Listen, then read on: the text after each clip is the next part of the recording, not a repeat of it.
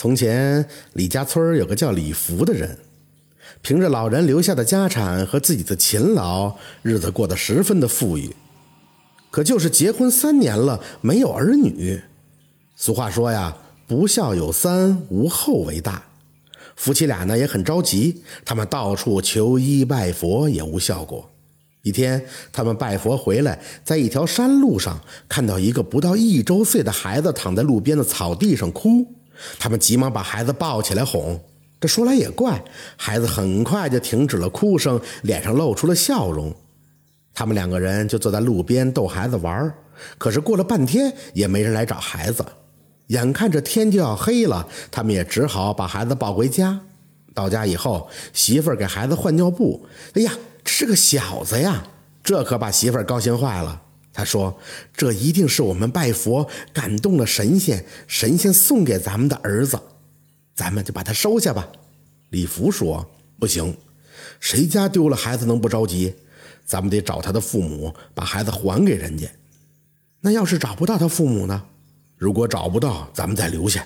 从此李福到处打听谁家丢了孩子，可是半年过去了也没了音信儿，他们就把孩子留了下来，起名叫天赐。这媳妇儿啊，拿天赐当宝贝一样，十分的疼爱，这是又怕冷又怕热，照顾的那叫周到。也许真的感动了天，后来王氏连生了两个儿子，起名叫大宝二宝。慢慢他也就有了偏心，越来越看不上天赐了，好吃的好穿的都紧着大宝二宝用。稍大一些了，大宝和二宝都进了私塾读书，却让天赐跟他们下地干活，活干不好不是打就是骂。幸好啊，有李福时常护着天赐，这两口子呢也因此经常打架。一转眼这天赐已经十一岁了。一天，天赐对李福说，爹，你和妈总是因为我吵架，这样下去可不行啊，不如让我分出去吧。李福说，你还小呢，还没成家，怎么能分出去呢？爹，你只要给我盖一个窝棚，我就能维持生活，就这么办吧。晚上天赐把这个主意跟王氏说了，这王氏想了想，分出去也好，省着还得给他娶媳妇儿，就说，天赐啊，你要分家也好，可是你知道你不是我们亲生的，我们辛辛苦苦把你拉扯大也不容易，所以说呢，你这几年帮家里干了不少活，那也不够你这些年的费用啊，你不能再分我们的家产了啊。李福在旁边说，那也不能让孩子空手出去啊。爹妈，我什么也不要，你们帮我盖个窝棚就行。王氏说，这可是你说的啊，我们帮你盖个窝棚你就出去，不过以后啊，你也不要再叫我们爹妈了，就叫叔婶儿吧。天赐说，不，你们永远是我的亲爹亲娘。这王氏把眼一瞪说，我叫你叫叔婶儿，你就叫叔婶儿，哪儿那么多废话。这天赐呢也不敢再说了。第二天，天赐在山脚下选了一块地，在李福的帮助下呢盖了一个窝棚，他就给李福两口子磕了几个头，搬了出去。天赐在山上挖野菜，采野果，采野蘑菇，砍柴，打野兽，留够了自己用的，他把剩余的都拿到集市上去卖。这一天，天赐在山里砍柴，突然看见树上有一个人在上吊，他急忙砍断了绳子，把那人救了下来，问他，你为什么要上吊啊？那人说，我是收山货的，把本钱给丢了，连回家的路费都没了。天赐说，钱丢了没关系，我家里有些兽皮、野干果、干蘑菇，你在我家住上几天，我到山上采一些草药就够你拿的了，我都给你，我还有点积蓄，你拿着做路费，等下次来的时候一起还给我。那人看了看天赐，简直不相信自己的耳朵，兄弟，你真是个好人，咱俩拜把子吧。天赐说，哎，那感情好，可我是个穷小子，配吗？那人说，怎么不配，就凭你这一副善良的心肠，是我高攀了。于是两个人拜了把兄弟，那个人叫刘山，比天赐大，是大哥，天赐呢是小弟。刘山告诉天赐，这里的山货运到外地很值钱，他们采来的山货在这里卖给小贩是很吃亏的，小贩子挣的钱比他们多得多，哥俩上山采了十几天药材，天赐拿出平时积攒的钱，雇了一辆小车子，就把这些山货拉出去卖了。从此，天赐和刘山就一起贩起山货来。李天赐天生一副热心肠，无论谁家有事儿，只要他能帮上忙的，一定尽力帮忙。逐渐的，他在乡亲们的心里就有了一定的分量。谁家有事儿啊，都爱找他帮忙。有人打架找他劝架，甚至有人分家也要请他到场。后来李天赐和李大宝、李二宝也都成了家。李天赐的媳妇杨月娥与李天赐一样，心地善良，通情达理。李大宝的媳妇刘英和李二宝的媳妇张菊花却都是刁蛮不讲道理。两个人经常因为一点小事的吵架，家里没有消停的时候。李福两口子也实在受不了了，就决定把这家分了得了。他把家产分为了三份，自己和两个儿子各分一份。可两个媳妇儿都吵着要和他们老两口一起过，吵得那是不可开交。没办法呀，李福啊就去找天赐，让他帮自己想办法。天赐说：哼，他们呀是为了得到你那份财产呀。李福说：那就把财产分给他们呗。李天赐说：那可不能这么做，那样你老的时候就没人管了。这样吧，你先让他们都分出去，各过各的日子。李福按李天赐说的把家分了。过了一段时间，李天赐到李福家对李福说：您岁数大了，身体又不好，就别干体力活了，跟我一起贩贩山货吧。李福说：我不懂啊，再说你婶儿身体不好，让她一个人在家我也不放心呀。李天赐说：没关系，你不懂还有我呢，婶子在家让月娥照顾她。从此李福就跟李天赐一起贩起山货来。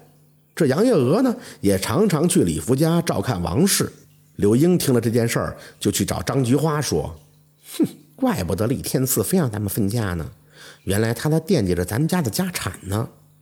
张菊花说：不会吧，他本来就不是爹的亲儿子，又早与爹分开了，爹的财产说什么也轮不着他继承啊。刘英说：你可别傻了，咱不也跟爹分家了吗？现在李天赐两口子正讨好咱爹他妈呢。张菊花说：是吗？那可不行，找他理论去。于是两个人一起来找李天赐，那是又吵又骂。杨月娥怎么解释也没有用。就在这个时候，李天赐回来了。他静静地听了一会儿，忽然大叫：都住嘴！刘英和张菊花吓了一跳，把嘴都闭上了。李天赐叫杨玉娥搬来凳子，让刘英和张菊花坐下。叔是你们的亲爹亲妈，迟早都要归到你们两家一家去，他们归到谁家，他的财产就归谁家。至于究竟归到谁家，那要看你们谁对他们好，他们才愿意去谁家去。我和月娥都是外人，不会要叔的一文钱。如果以后你们经常去照顾婶子，月娥也不用去叔婶家了。刘英听着说：你说话算数？李天赐说：当然算数了。这两个人才走。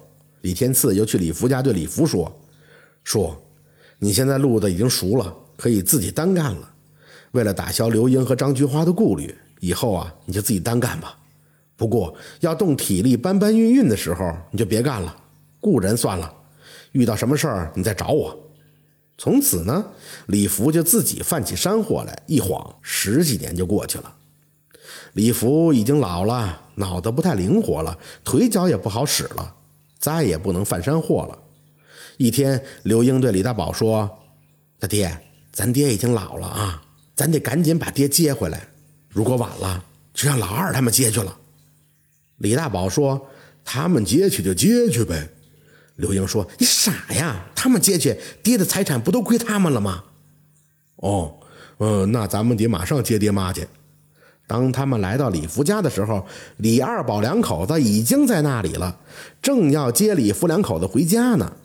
这刘英赶忙赶过去：不行，爹娘不能到你们家去，我们是长子，我们不养老会让别人笑话的。张菊花也不示弱：我们比你们岁数小，养活老人的事儿理应由我们来做。于是啊，这两个人就又吵了起来。李福无奈，又把李天赐给找来了。李天赐对大宝他们说：你们先回去，我问问叔叔，你们谁对他们好，他们愿意到你们哪家去，再做决定，后天给你们准信儿。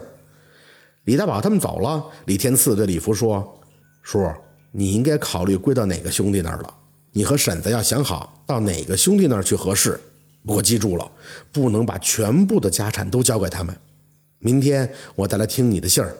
到了晚上，李福两口子商量归哪个儿子好呢，可一想那两个媳妇儿，直到半夜也没商量出个结果来。后来呀、啊，实在太困了，就睡着了，油灯也没熄。一只老鼠跑了进来，大黄猫看见扑了上去，把油灯给撞倒了，着起了火来。李福两口子醒来的时候，屋里已经成了火海，他们急忙跑了出去。等人们赶来的时候，房子已经全烧着了，屋里的东西啊，什么都没抢出来。好在两个人没事儿。李天赐想找李大宝他们商量安置老人的事儿，可这哥俩一个也找不着了。原来看到李福家的家产都化为了灰烬，刘英和张吉花急忙把自己的丈夫拖走了。李天赐就和杨月娥商量说，哼，这两个弟妹啊，不愿意给叔婶养老，就算二老勉强到他们家去，也不会享福的，不如让他们到咱们家吧，咱们给他们二老养老送终吧。月娥说，好，我们就接叔婶回家吧。李天赐两口子就把李福两口子当亲爹亲妈一样来奉养，伺候得十分的周到。这真是捡来的儿子不如亲，窝捧分家坏良心，以为大火都烧尽，得恩养子孝比金。感谢大家的收听，喜欢听白好故事更加精彩。